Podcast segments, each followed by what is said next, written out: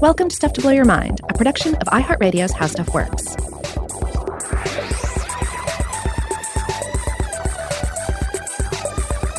Hey, welcome to Stuff to Blow Your Mind. My name is Robert Lamb. And I'm Joe McCormick. And welcome to Boxing Day. It is uh, traditionally Boxing Day.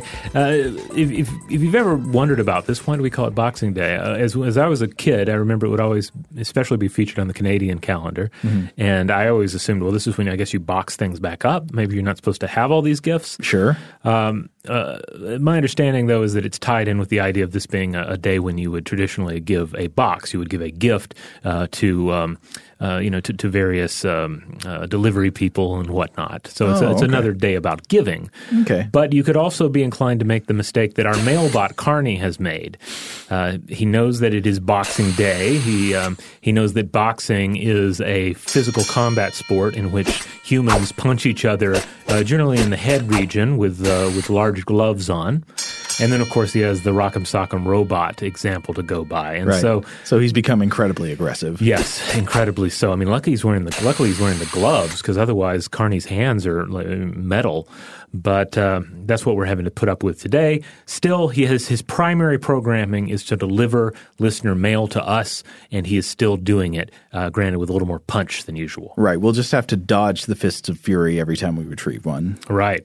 Well, you know, since it's so close to Christmas, since Christmas is still in the air, uh, dissipating in the air around us, we should probably kick off with some Christmas holiday related listener mail before we get into more general listener mail. Okay, let's get ready to rumble. Here's the first message. This comes from Corbin. It's about our episode Is Santa a God? Corbin says, Hey Rob and Joe, your discussion about minimally counterintuitive narratives brought to mind one of my all time favorite sci fi series, Dune. Oh, excellent. I haven't listened to all your podcasts, my sincerest apologies, but somehow I feel like you're familiar with the books. How little you know, Corbin. Yes. Um, I found it interesting that Frank Herbert, when depicting Leto II as a god emperor, began his transformation uh, remaining primarily humanoid and gradually over time became more worm. So this is the transformation of a person into a giant sandworm. Right. If, if you only know Dune from the films, you haven't really seen this yet. I think the the TV miniseries is about as far into the books uh, as as as anyone has visually dared go. Uh huh.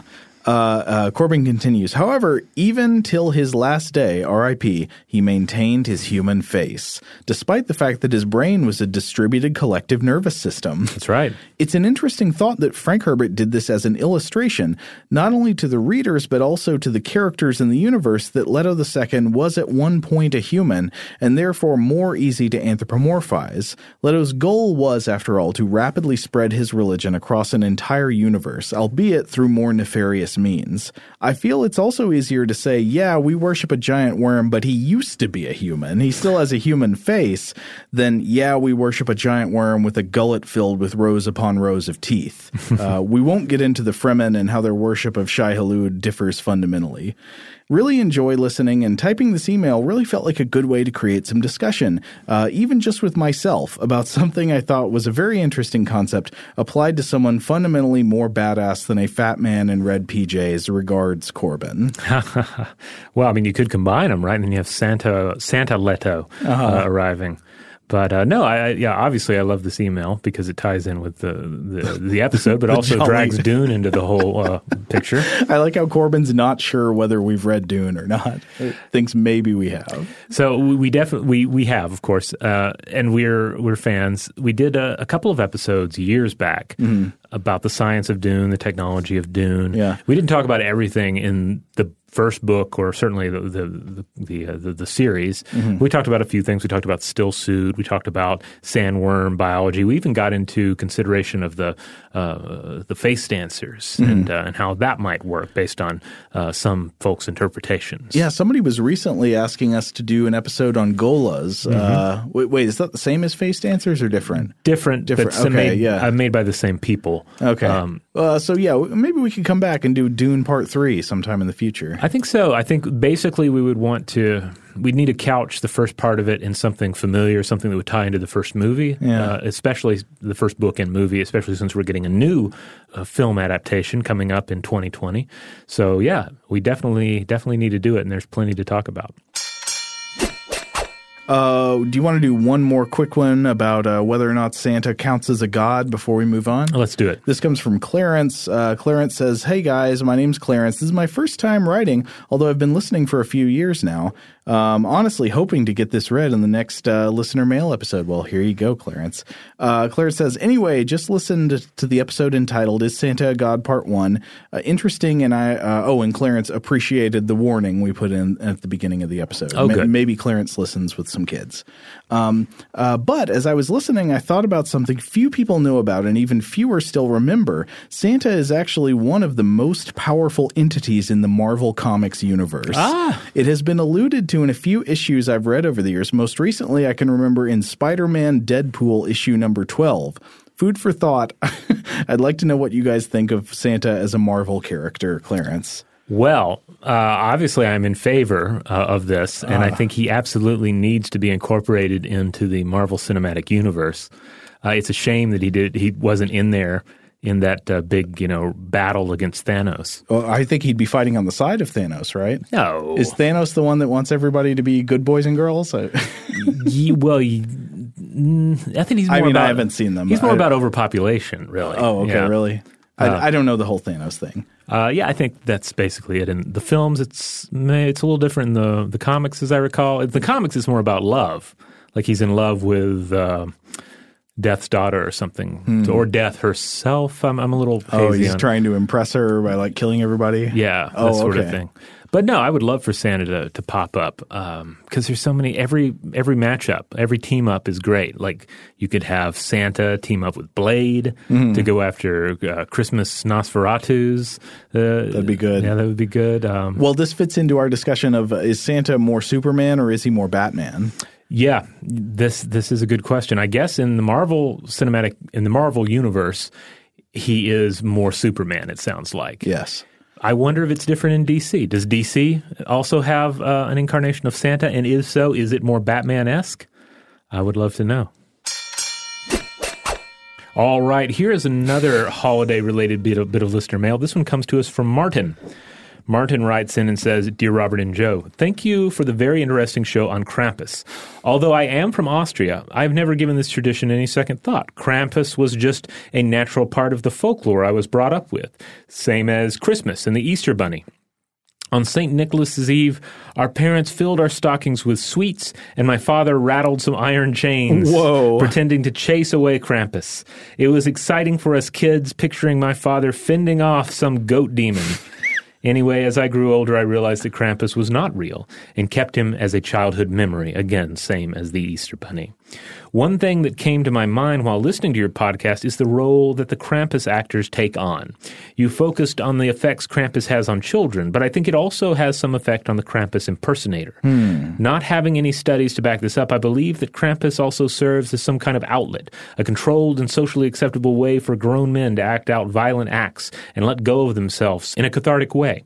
I was wondering if you came across such an explanation while researching. Thanks again for your wonderful show. Kind regards, Martin. And he has a PS, but let's talk about um, what he just said before we get to the PS. Uh, well, that didn't come up with uh, respect to anything specifically about Krampus, but we absolutely have looked at uh, studies before that, at least in some cases, show that people have um, reduced inhibitions when their uh, identity is hidden. So there have been like studies, for example, finding that um, people are more willing to march around in public with a sign that says something embarrassing if their identity is hidden. That's obviously, you know, that's not very surprising. But I, I guess one thing that's interesting is they're more willing to do that even probably if they're around people that, you know, might not recognize them personally. Right. There's something about having your identity hidden, putting on the mask, putting on the costume that allows you to shed some of the normal barriers to behavior that, that would be inhibiting you. Yeah, and I think there's also a link to um, to animism uh, because you see various examples of practices around the world in which someone wears the fur or the horn or the skull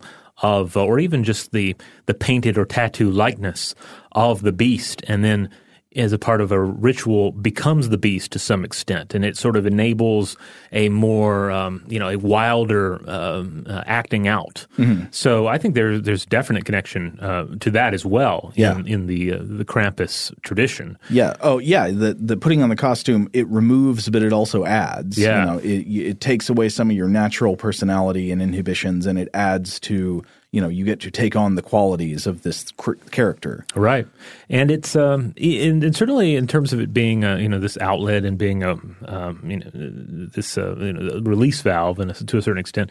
Well, I mean we also see examples from I think even this year there were a couple of news stories about some perhaps overly rowdy or even um, uh, offensive Krampus impersonators in a mm-hmm. few uh, uh, cities, and I mean that kind of goes I think to the nature of what this is doing. It's it's like having an exhaust valve on, say, a, a you know a, a, boiler, right? If it's working properly, it's letting just enough steam out to keep the the tank from exploding, mm-hmm. right? Mm. But uh, for some, it could also be like an excuse to be bad, right? Uh, so it's. Uh, it's one of those uh, those aspects of uh, of culture that I guess you, you, want the balance to be just right. Yeah, you don't want your Krampuses rampaging through the city, actually terrorizing people. But on the other hand, if you have a culture without the Krampus, if the Krampus cannot actually be unleashed uh, at this part of the year, then what does that mean? You get like a little more Krampus in every day. Uh, that doesn't sound good either. Keep Krampus in Christmas. There's your bumper sticker. Okay, I think maybe we're going to get away from Christmas. Oh no, no, oh, we wait, have one oh, more bit. We have the PS. Oh, sorry. So Martin also shares this.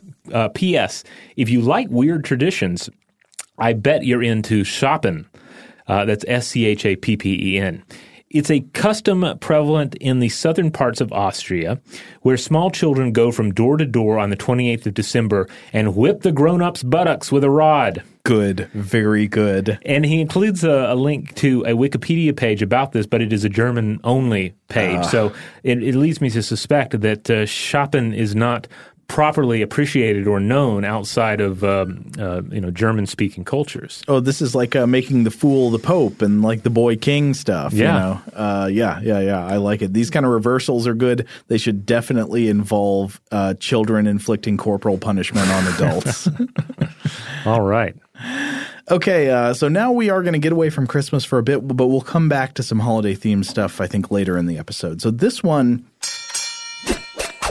is in response to the episode we did, uh, I Drink Your Blood Type, where Robert and I were talking about uh, uh, vampires and blood types, the, the real science of blood types, some pseudoscience about blood types and personality, and all that. And this comes from Maya.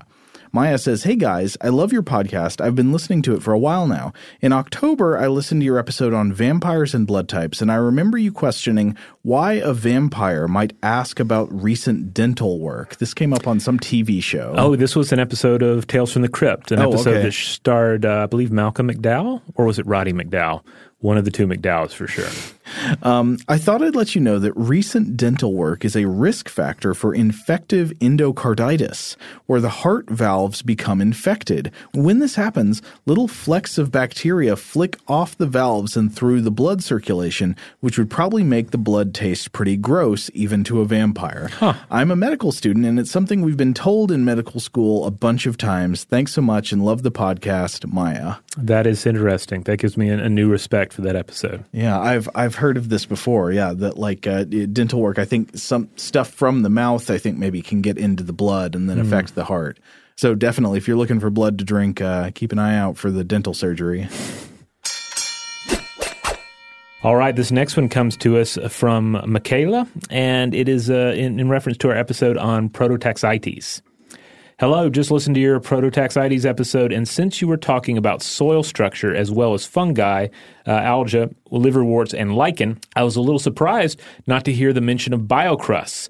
Biocrusts being living soil aggregates of soil which uh, host communities of mosses, fungi, lichen, cyanobacteria, and other organisms, uh, mainly in desert systems. Hmm. They're their own amazing little ecosystems and keep ground from blowing away and by creating mats of filamentous cyanobacteria, so possibly the ancient world might have been a bit crusty.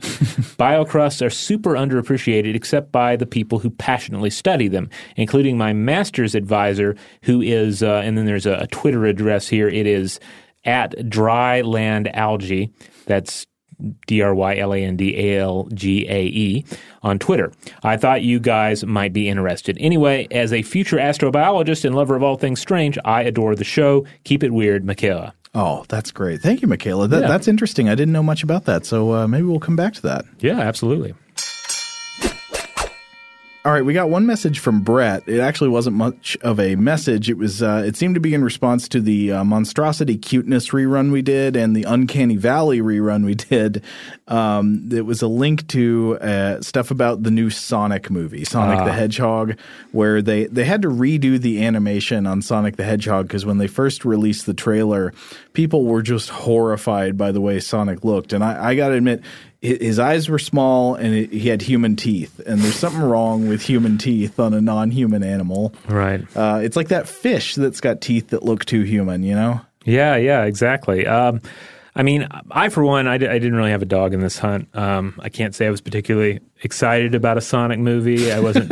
I wasn't really turned off by this image, and uh, even I'll admit that the the new version does look a lot more like the Sonic character that I did enjoy Yeah, playing. big uh, eyes, yeah. big eyes looks more like the character, and I enjoyed the character in the games back then. But uh, you know, by and large, I feel like this is this was the internet blowing things out of proportion, and uh, the internet is, of course, the domain of Doctor Robotnik. Uh, that is, it, it's exactly the kind of system he would inflict on the world. So, um, uh, you know, I, I, I have suspicions about the, the, the ultimate motivations behind the outrage here. wait a minute i'm not sure i understand like you think people were not actually horrified by the appearance of the original sonic I just, I don't know. I mean, he, it doesn't look that weird. I mean, it looks like oh man a it, it looks CGI creature. But the improvement just looks more like a cartoon. Uh, Well, I will say the original looked more unique. The new one just looks more like every other cartoon character. But I guess there's a reason cartoon characters look like that. You know, they, Yeah. they're tailored to look kind of like cute and approachable instead of like strange and uh, and unsettling. why does it look like Sonic is holding the one ring in this photo here? Well, I think because Sonic the Hedgehog collects golden rings. Oh, that's right. so well, it's that's not the one ring. that's only going to get him into trouble if he winds up in Middle Earth. Okay, let, us move on to the next thing. Uh, we got a couple of messages about our Ship of Theseus uh, uh, Vault episode. This comes from Brett. I don't think it's the same Brett as the other message somehow. This is Brett, who's a chemist. Um, Yeah, this is Brett, who's a chemist. Brett says, Hello, gentlemen.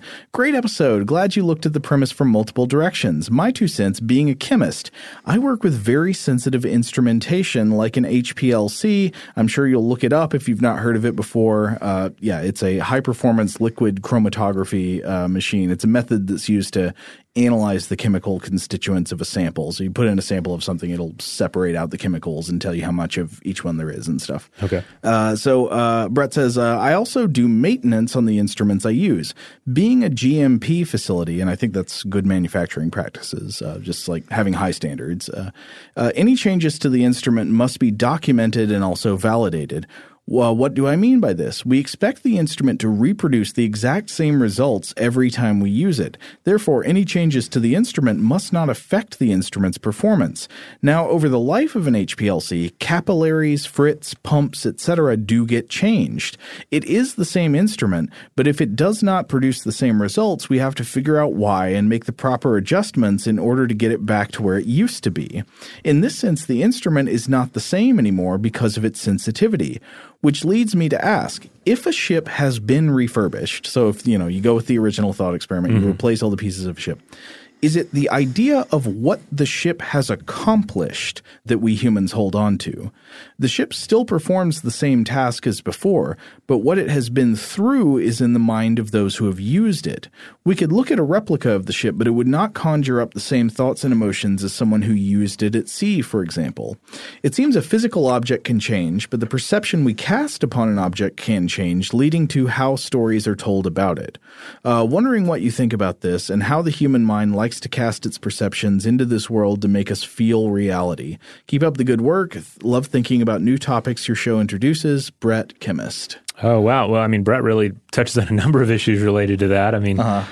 because yeah, the, the, the story changes what the thing is, mm-hmm. and uh, then the thing itself changes if you're refurbishing it. I mean, I guess a lot of it kind of swirls around the idea that as humans, we're often stuck on this idea of there being some level of permanency about anything, uh-huh. like that there is a me that is me and it's consistent. Yeah. That there's a uh, the ship is, a ship and it's a constant. That this story is constant. This belief, an idea that even the truth is a is a is a constant thing that does not change over time. Oh, well, this is an interesting idea that's being introduced here about um, like the idea of whether something is the same instrument actually having like uh, epistemic relevance. Like it matters whether or not it was the same instrument uh, for whether or not you can count on it to be scientifically reliable. Yeah, and in this example, I mean, it's easy to make the case because there's a specific thing that needs to be done with this device, and it's measurable. You can you can tell if it's out of whack, right? Yeah. But with the ship, the experience of the ship, the thing that the ship does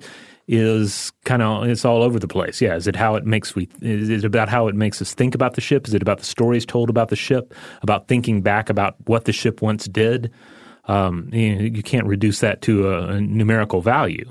I will say that one idea that comes to mind here, and this is because you and I were talking about Star Wars before we came in here, is uh, the idea of the original Star Wars trilogy. Mm-hmm. And the, you know, of course, George Lucas famously came back and refurbished parts of it. Right. The parts of the. Refurbished, Yeah, yeah. as if they were, you know, this the ship of Theseus. And some of the boards were a little, in, by some people's estimates, a little uh, um, out of date and needed to be replaced. And thus we had CGI elements added in or other slight changes. And from their point of view at the time, you know, we're just we're making this ship seaworthy. We're keeping it from sinking. Mm-hmm. But for the, most of the rest of us, we're like, no, that is not that's not the ship we fell in love with. You're Right. changing the ship. The problem is people have been enjoying this perfectly well the way it is. We've got to go in there and add a bunch of stuff for the new era. Yeah. So in that, I think that example would hold up to a certain extent with what he's talking about here. You changed the the ship in a way. You changed the film in a way that it altered the um, effect of experiencing it. You Yeah. altered the thing that it does. Yeah, now th- this, of course, uh, when it comes to works of art like film, this uh, becomes more difficult when you start thinking about like uh, preservation type efforts. Like, you know, say if you've got like old or damaged pieces of film and that's the only copy you have, like, uh, you know, uh, there, there are obviously big questions about that. Like, should, you know, should you leave it as the damaged version or like to what extent, to what lengths should you go in trying to quote restore it? I mean, uh, what, what is the film at this point? Yeah. Is it the are you trying to get it to as close to what the people at the premiere of the film saw as possible or something like that or do you have another goal in mind? Yeah, I mean, in many cases, when you're when you're dealing with with folks who grew up in the age of VHS, that's where we saw the film for the first time. You know, maybe you saw it on the big screen, but in many cases, you saw it on VHS format on a on, on a TV that was maybe not all that great. And and I mean that's why so many people are nostalgic for the VHS era and for VHS effects, and why you still have hardcore VHS enthusiasts who still utilize VHS technology to watch their films. Why uh, some releases will put it out on VHS as well to uh, uh, you know to to to meet that fan base. Oh yeah, Uh, I'm also thinking about special effects that don't stand up super well to high definition, but they look great on you know your crappy old version of the movie. Yeah. All right. On that note, we're going to take a quick break, but we'll be right back. All right, we're back. So this next one comes to us from Landon, re- responding to our Cars, Bodies, and Minds episode, uh, an automotive episode that we put out in October, which we did try and tie in a little bit to Halloween. But uh, but it was a really fun episode to do because we were talking about what is it, what changes about the human experience when we're inside of a car, what is the psychological effect of driving, um, etc. So Landon writes in and says, Hello, I really enjoyed this episode as I have had a similar theory about riding lawnmowers. I worked at a landscaping and lawn maintenance company for many years. We use both walk behind lawnmowers as well as the ride on type. A couple of the ride on mowers are rather large. I started to notice that my fellow employees would drive them off of uh, curbs, run over trash, even run over rocks. They would uh, not do this if they were pushing a mower. It made me think that when they are on the bigger machines, they feel bigger or maybe more powerful or entitled, as if it does not matter what is in the path of this giant mower because it's so powerful. I definitely think there is something to that. The bigger the vehicle, the bigger the bravado. If you can imagine us lowly lawn maintenance workers with bravado. Thanks as always, Landon. Well, there's nothing lowly about lawn maintenance. I mean, that's real work. Yeah, And- it's essential. but I, I know what you mean about like uh, like the size of the mower and all that. Like, um, I, feel like the most attuned I've ever been to what's in front of my mower is when I was using a non-motorized push mower. Oh yeah. Uh, do you ever use one of those, Robert? Just the Um, like, I think I might have tried blades? out uh, my grandfather's at some point. Yeah, but I think that was the extent of it. I used one for a few years. It, it was not the easiest. Yeah, I want to say I wrote a, a How Stuff Works article about the the push lawnmower, but Uh-huh. maybe I'm mistaken. They're neat gadgets. Like there's something attractive about them. Mm-hmm. Uh, but I feel like it's a step up there to the push motorized one, uh, where you're more indestructible. And then, Oh. yeah, once you get on the seated one, you're just, you know, you you are a tank. I felt entirely destructible every time I used a push lawnmower because generally all I could imagine is slipping on wet, freshly uh, cut grass Yes, and like and your leg under going it. under it. Yep. Yeah. Yep. Like I Yep. was sure, like that's how I'm going to go. I'm gonna. That's how I'm going to die out in the middle of uh, of my parents' yard. I know uh, that feeling. leg under the lawnmower. But then, yeah, I, I only ever did the one type of, of seated lawnmower, and you know that did feel kind of powerful to a certain extent. You're roaring through the the, the lawn, the grass is disappearing underneath you, uh, and you know, being sliced away. You're leaving this uh, nice slick path of clean grass behind you. It makes me wonder how different it is to use even like the next level up. Like you're driving a big combine harvester. you know? Yeah. Yeah, and this this also makes me wonder about even larger vehicles. Obviously, we have listeners out there who who drive um, uh, large trucks for a living. Uh, we've heard from some of you. Like, like what's that like? What's that experience? Do you feel like you you have an enormous, un, unbeatable body? Um, has anyone out there ever uh, driven a tank? I, I, now I, I want to know how this scales at every level. Likewise, maybe you, you're you're a Shriner and you drive the little. Uh, uh, what is it? The little tricycle thing in the, the parade, or some of those like micro cars or something. What's that like? Well, a go kart enthusiast, let me know. I, I maybe you know it's a different experience at every possible level. Up until the ultimate vehicle transcendence, which is driving the doof wagon. Of course. All right, so we got a couple of messages related to our Devourer of Memories podcasts uh, that we did about uh, planaria and the research of uh, James McConnell, the idea of memories existing outside the brain, uh, whether or not there's anything to that, the recent research on that. Uh, first of all, so in that episode, we talked about James McConnell, who was born in a town in Oklahoma, and then we heard from Jill, who lives in the same town where James McConnell was born, uh, and she gently corrects our pronunciation of the town name. I think I said Oakmulgee. It's apparently Okmulgee with a hard G. Uh, she said she cringed, but uh, a lot of other very nice things about the podcast. Uh, but we also heard from Jim, who says, Hi, guys. Since discovering your podcast about a year ago, I've not only become a devout listener, but I've devoured your whole back catalog, mostly in the gym, the shower, and sometimes pretending to work.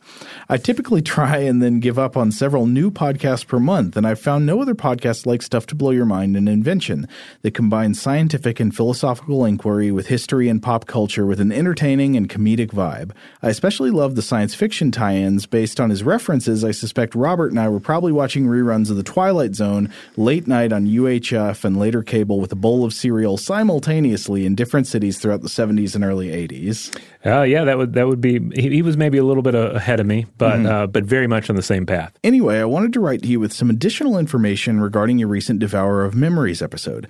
As you discussed, James McConnell and the unfortunate attack on him by the Unabomber Ted Kaczynski, I was literally on the edge of my seat expecting you to mention another of the Unabomber's serendipitous brushes with history, one that may have originally led him down his path of violent rebellion against academia, psychology, and technology. Uh, as has been documented, and then uh, he links to an article in The Atlantic. While a student at Harvard, Ted Kaczynski was himself a victim of a series of brutal, cruel, and unethical psychological experiments conducted by Henry A. Murray on a group of 22 undergraduates without their consent or knowledge. Murray's experiments used, in his own words, uh, quote, vehement, sweeping, and personally abusive attacks to study how people react under stress. In one particularly vile experiment, Murray asked students to write about their biggest fear or secret, assuring the students that their essays essays would be confidential, only to read them out in front of the entire class. Uh, Kaczynski was one of the students thus humiliated. While no one can defend uh, Kaczynski's use of violence, it seems plausible that this experience at Harvard, in addition to the issues you highlighted in your podcast, contributed to his selection of a prominent behaviorist like James McConnell as a victim. Hmm. Anyway, that's it for now. Love the show and keep dropping those Twilight Zone references. Oh, excellent. Yeah, well, hopefully we'll we'll be back with more uh, Twilight Zone related episodes uh, when October 2020 comes around. Totally. Maybe we'll do only political Twilight Zone episodes. Oh no! what? oh no! For October 2020. Yeah, yeah. Wow, that's going to be a rough time.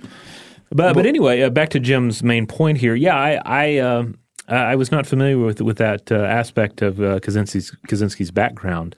Um, but uh, but that's that's worth thinking about. Yeah. Yeah, uh, and again, just to to echo what uh, Jim's saying here, obviously stuff like that, you know, doesn't excuse resorting to murder or anything right. like that. But yeah, it does make you wonder about you know what kinds of stuff contributed to his mind state. Yeah. All right. Uh, we heard from some folks on our episode, Psychology of Architecture, and uh, this one comes to us uh, from Jonas. Greetings. I really enjoyed your episode on architecture. I work in the trades and come in contact with a lot of different buildings and architecture styles. One thing I have noticed is the underlying feeling toward placement of various parts of buildings. For example, doors and windows are never placed close together nor close to the corner of a room or building, and doing so somehow feels looks wrong. This goes for many other things light fixtures off center in a ceiling, a desk placed strangely in an office, a certain amount of wall between the door and ceiling, etc. It is as though humans have a very strong subconscious preference for certain symmetries and ratios in their environment.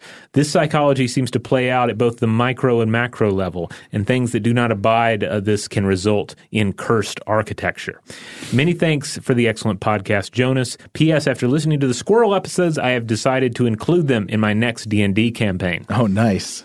Yeah, so I, I, certainly love that. I mean, so many directions you could go with that. You could basically take cranial rats and mm-hmm. do cranial squirrels instead. What are cranial rats? Cranial rats are rats used by the Illithid mind flayers. Uh-huh. And so, like, one of these rats has the intellect and psychic ability of a normal rat, which, of course, is, you know, rat like intelligence and no psychic ability. Mm-hmm. But two, they have the combined intellect of, of ah, the rats. Okay. And so you get a big pile of them, a big horde of them, and they have, you know, considerable intellect and considerable psionic power. So they're pretty fun, pretty fun monster. How many cranial rats equal a demogorgon in intelligence? Oh, I would I'd have to do the math on that, but okay. uh, it would take a lot. All right, this next message, also about uh, psychology of architecture, comes from Brees. Brees says, Hello, mates. I'm a massive fan, first of all. Listening to the episode on psychology of architecture, just uh, thought of a personal example. My wife and I first lived in a black and white, ultra modern home, a home where a speck of dirt on the ground was almost blinding.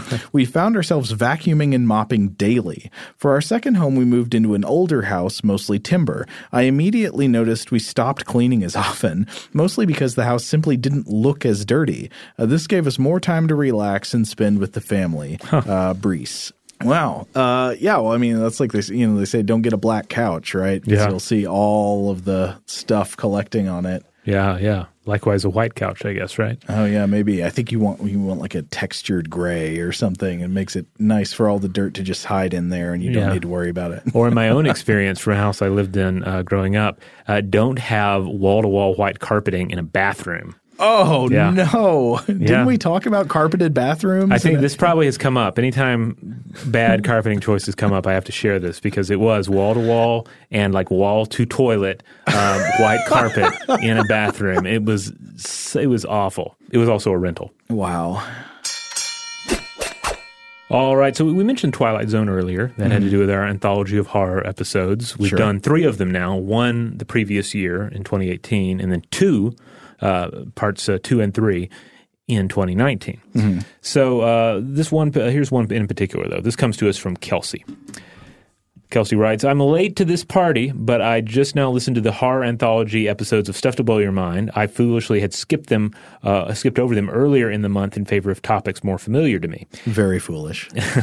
and I had a thought about your questions of the elf ears on the large headed evolved human. Oh, yeah. We were asking what could uh, what could actually drive the evolution of elf-shaped ears. Right, because in this, uh, it's the sixth finger is the title of the Outer Limits episode in, in question, and uh, the individual has had his evolution uh, advanced by some uh, sci-fi machinery, so he develops a sixth finger on each hand.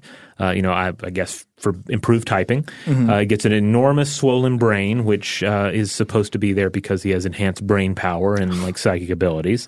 But then he also has elven ears and which we kind of dismissed as being you know purely aesthetic, Right. Uh, essentially to create an elven, maybe Vulcan look, right? Uh, anyway, uh, Kelsey has thoughts on this.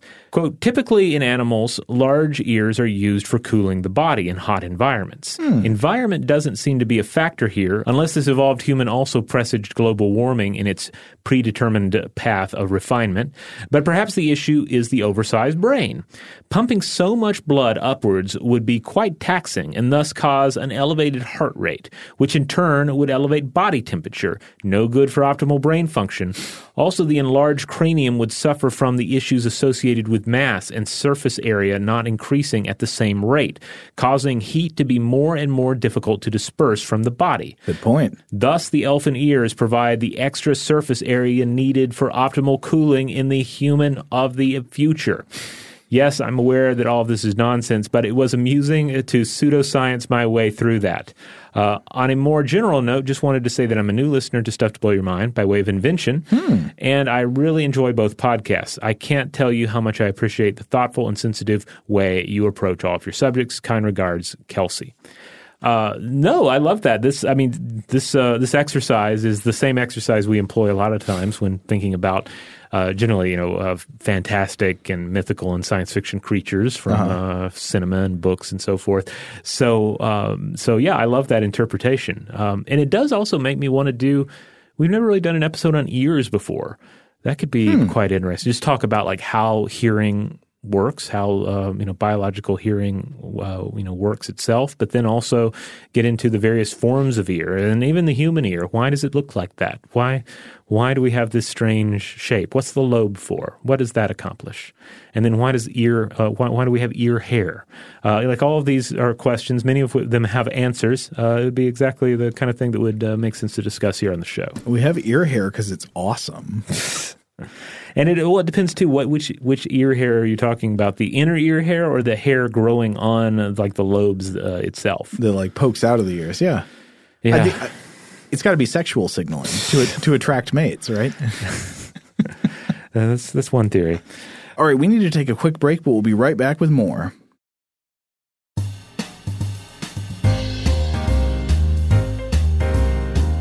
All right, we're back, and uh, and and Joe, is it is it just because we're just we're recording this the week before Christmas? But do I hear holiday music? Oh, you do. We got so much email about our Christmas music episode. People just want to talk about it. I guess the bells are ringing, the, the children are singing, and uh, people are sending email. So this first one comes to us from Cecile. Uh, Cecile says, Good day, Robert and Joe. This is Cecile from Manila, the Philippines. Ah. Here in our country, the Christmas songs start playing and Christmas decorations start appearing as soon as the first dash BER month arrives, which is September. Whoa! No one knows when and how this tradition started, though searching online brought up this article with some good insight, uh, and she links to an NPR article called Love the Holidays? The Philippines celebrates four months of Christmas. Wow! Uh, we have our own Christmas earworm in the song Christmas in Our Hearts by local artist Jose Mari Chan. Imagine hearing a song played incessantly, if not in your own house, from a neighbor's house, in malls, restaurants, and even public transportation for around four months, as well as being a karaoke uh, staple at Christmas parties. Here's the singer serenading mall goers last year, and then another link here. Uh, luckily, I was able to convince my father to put up Christmas lights and play Christmas songs in our house only at the start of December. Wishing you a, I apologize, I'm going to try to say this, Maligayang Pasco at Manigong Bagong Taun, or Town. Uh, Merry Christmas and a prosperous New Year, Cecile. Huh. Well, that is interesting. It, it does make me wonder. Does that mean there's no Halloween in the Philippines? I don't know. Huh. I I, I need a. I mean, Hall- Halloween is obviously not worldwide. Yeah, it's true. Uh, I, I know it's, you know, obviously it's celebrated to different extents in different parts of the world. And I, I seem to recall that um, in in Japanese culture, Halloween has been embraced to some extent, uh, mm-hmm. but uh, I've I've never thought about uh, to what extent it's uh, practiced in the Philippines. I need I I have uh, friends of Philippine descent. I need to ask them. Huh. Still, I would on the surface, I would agree that four months of Christmas does sound like a little much. Uh, like I say, I'm trying to I'm trying to lean into the holidays this year, but that's I don't know if I can lean in that far. You know, every culture has their own. It's like you know, some cultures are into entomophagy, and other people, uh, other cultures are not. You just got to get used to it. Yeah, yeah. Uh, well, I, I'm either way. I'm excited to hear more about uh, you know the varieties of uh, of holiday experience around the world. All right, here's another uh, Christmas music bit of listener mail. This one comes to us from Sarah. Dear Robert and Joe, first of all, this is one of my favorite podcasts, so thanks for making it. I just finished listening to your latest episode, and I thought there was an important perspective which was missing in the discussion. As a practicing Jew, being inundated with Christmas music serves to make me really feel my otherness at this time of year. I and many of my friends find going to such places to be both unpleasant and depressing and the few stores which throw in a token Hanukkah song or two earn both my undying loyalty and my dollars. Not everyone celebrates Christmas, and I have often wondered uh, at the blinders of marketers who think that all shoppers can be wooed this way, especially places like grocery stores, which are patronized by folks who are looking for normal fare rather than presents. Thanks again for your great show. Regards, Sarah.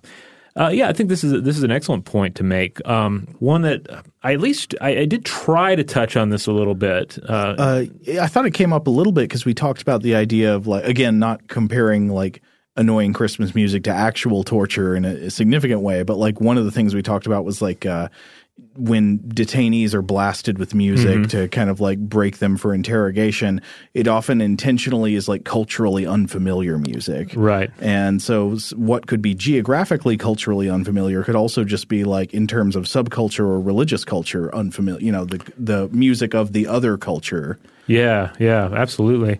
Uh, but I also I will admit that in discussing that particular episode, uh, especially, uh, I, I, did get autobiographical a lot, and I guess I was, I was, considering sort of my own stare down with Christmas to a certain extent. Yeah. Which you know, for me, it's like Christmas is kind of like this. Um, it's like this. Uh, uh, it's what is the the big uh, tractor trailer rig from Maximum Overdrive with the with the go- green goblin on the front. I don't know if it had a name, but it was a, it was a goblin. Like that's Christmas. Just okay. put a Christmas hat on it, and it's sure. coming at you, and then you have to you know, react and figure out how you're going to to take it.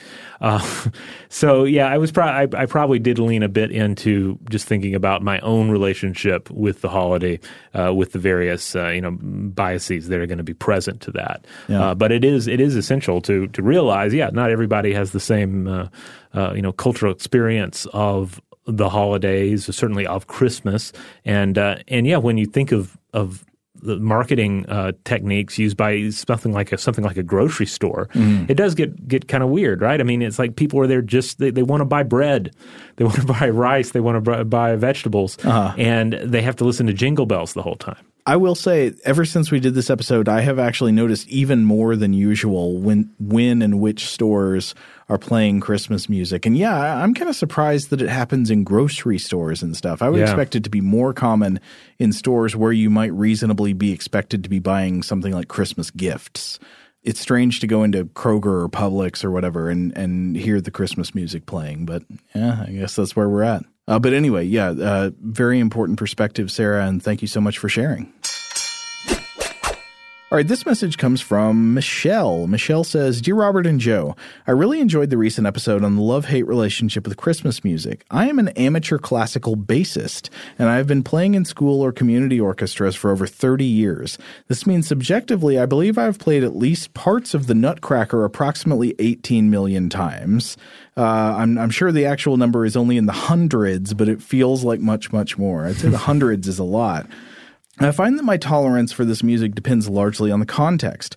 I enjoy playing it. I love sitting in uh, in a ballet with a live orchestra hearing it, but listening to it on commercials or on the radio makes me envision swatting the sugar plum fairy with a rolled up newspaper. to me, the greatest Christmas music offense on commercials is not playing the whole song, or at least whole verses, so that I can mentally finish it and get it out of my head. There's currently a car commercial that plays the same two measures of a song over and over without finishing the phrase. It causes physical discomfort and anxiety, and I have to turn the channel or mute the TV. I also wanted to thank you for justifying my squirrel phobia. There used to be a squirrel near. No, we're not trying to justify phobia. I hope we didn't do. Okay. we, um, we, we seek to justify a, a healthy respect Yes. and, and, and maybe to a certain extent fear of close contact with the squirrel. The fear, fear that is more like awe. you Yeah. know, yeah. The consideration of the squirrel as indeed a wild creature. The way you would react to a sandworm from Dune. Yeah. Uh, uh, Michelle goes on. Uh, there used to be a squirrel near my house that would come up to the window and torment my indoor cat, or would chase me when I walked to my car, Whoa. and would dive bomb neighbors from trees. Wow. Uh, I'm glad I wasn't the only one seeing their true evil nature. Now, again, they're not evil; they're just animals, but they uh, don't, you know, don't underestimate them. That squirrel sound that sounds excessive though, Yeah, even based on what we were looking at. Yeah. Like perhaps that's a squirrel that somebody was feeding, uh, and Right, yeah. uh, you know that because this is one of the dangers of feeding any wild animal is that it changes its its like natural inborn association of human beings Yeah. and human habitats and so forth. It begins to associate them with food, and then it might be inclined to to violate the the sort of uh, predetermined safe space between you and itself. Uh, so I, my you know, just shooting from the hip here, but I wonder if that was a squirrel that had been uh, essentially um, mistreated through Yeah. uh, feeding. That's a good point. Uh, yeah. Uh, so Just anyway. a just a good reminder for everyone out there: do not feed wild animals like that. Uh, uh, I mean, uh, I mean, you might not be able to stop them from getting into your mealworms or whatever. Right. Yeah. I mean, well, feeding. It's one thing if the squirrel is eating from your bird feeder. Right. If the squirrel is eating from your hand, then things have gone too far. Michelle goes on, going back even further, I wanted to let you know how perfectly the timing of your January episode on creating the world's most unpleasant room fit into my life. It was exactly the episode I needed at a very stressful time. I was listening to that episode along with several others, uh, it was a long few days, while trying to make my house as completely perfect as possible for my first social worker visit for my adoption home study. Oh, oh, I know from experience that that can be very stressful. Yeah. Yeah. It made me realize how ridiculous I was being in my cleaning frenzy.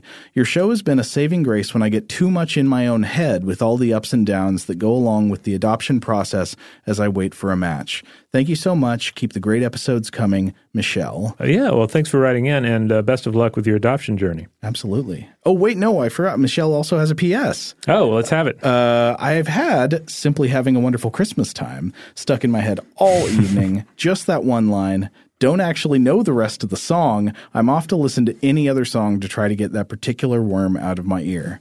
Well, best of luck with that too. I hope it worked out. yeah, that's your favorite, right? That song. That is the worst of all time. In addition to the cultural uh, chauvinism of, of Christmas music, sometimes there is some geographical Christmas chauvinism as well. Oh, yeah? uh, that was mentioned by several listeners. Like we had several uh, people from like Australia and New Zealand get in touch with us about Christmas music, about the fact that uh, lo- lots of Christmas music mentions snow. It's all about wintertime and stuff. But if you're in Australia, Christmas is in the middle of the summer because the seasons are inverted. Southern Hemisphere. That's right. We heard from uh, Anna about this. She writes, Hi, Robert and Joe. I recently listened to your episode about Christmas music. You asked for emails from people from other countries and people who are subjected to Christmas music. I fit into both of these categories. I live in Australia and I work in a supermarket. Mm. The thing about an Australian Christmas is it is very hot. Right now, we are in the middle of a terrible drought and there are catastrophic fire conditions. Brush fires have devastated different parts of the country over the past few weeks. The annoying thing is, retail stores will still play songs like Winter Wonderland or Let It Snow. These seem highly inappropriate, but it is just all part of the tradition. In response to this, there uh, uh, there are some Aussie Christmas songs. Most of them are really annoying Aussie versions of Christmas carols, but there are a few exceptions. One of my favorite is "How to Make Gravy" by Paul Kelly. Okay. This is a song written as a man who is in jail at Christmas time. He is the one who usually makes the gravy. He is calling his brother uh, to get advice on how to make it. What he is really calling about is to say how much he will miss his family and that he is sorry. Oh. Uh, well, that makes me think of one of my favorite Christmas songs, actually, "Christmas in Prison" by John Prine. It's Oh, yeah? beautiful. Oh, I remember uh, Phil Ochs had one called "They Don't Have Christmas in Kentucky." Ah. It was about uh, uh, you know impoverished uh, conditions and and whatnot. Um, you know, a good uh, like a good sad Christmas song goes Mm-hmm. a long way, doesn't it? Um, anyway, Anna continues. Another Christmas song I like is by an artist called Darren Hanlon. He has a song called The Loaf. This is about a family preparing for a Christmas. The eldest boy has just been dumped. He spends time crying, and his family makes fun of him, saying tears will never bring her back. Ooh, that's cold. Yeah. Uh, a loaf of bread has been put in the oven. During the night, the boy creeps in and throws all his love letters into the oven so they will all burn up. In the morning, the loaf is huge, but when they pierce it with a knife, all his words explode out, and the family is killed by the exploding bread. What? Now, that is a song that you will never hear in any retail setting. It is really about the power of words. Thanks, and Merry Xmas, Anna. Uh, I've never heard the loaf, but I got to look that up right now. That is so good. Yeah. How long before that becomes a standard? Hopefully soon. In Googling it, all I'm getting is Meatloaf singing Christmas songs. Ooh, not quite the same thing. Though I though it depends. Um, did Jim work on those uh, those songs? Jim Steinman? Yeah. No, they're not Jim. I mean, they're Christmas songs. Well, oh, you, you mean like were they Jim Steinman originals? Yeah. Now, that I would That- listen yeah, to. that I'd be into. it had that kind of like uh, you know the, the sort of gothic, uh, sleazy biker vampire feel that uh, a proper um, uh, a song from that collaboration should have. Sorry, I'm trying to think of a good Jim Steinman type song title. It'd be something like "Baby, It's Not Christmas Yet." Parentheses, but it's the new year. Yeah, it makes you think. Yeah, uh, I, I like it. I, I would be I would be into that. All right, well, we're going to go ahead and close up the bag there. Uh, we're going to send uh, Karnie back on his uh, his his his boxing way, and uh, we will. Yeah, we'll close out the episode here. In the meantime, if you want to check out other episodes of Stuff to Blow Your Mind, well, you can go to stufftoblowyourmind.com. That'll get you where you, you need to go. But you can find the podcast anywhere you get your podcast, wherever that happens to be. Uh, just make sure that you subscribe. Uh, make sure that you rate and review. These are great ways to help out the show.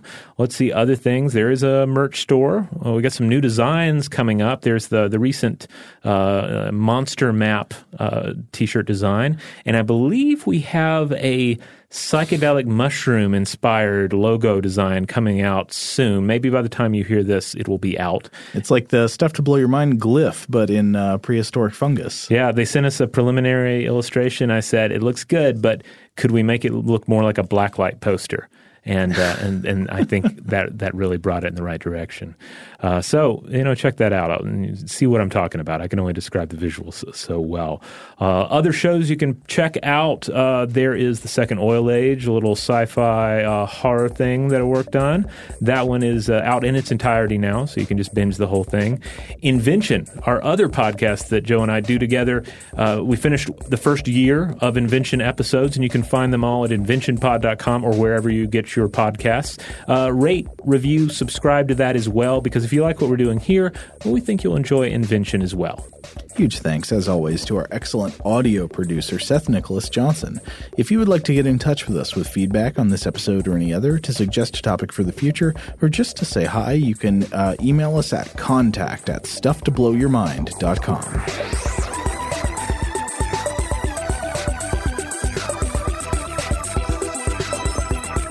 Stuff to Blow Your Mind is a production of iHeartRadio's How Stuff Works. For more podcasts from iHeartRadio, visit the iHeartRadio app, Apple Podcasts, or wherever you listen to your favorite shows.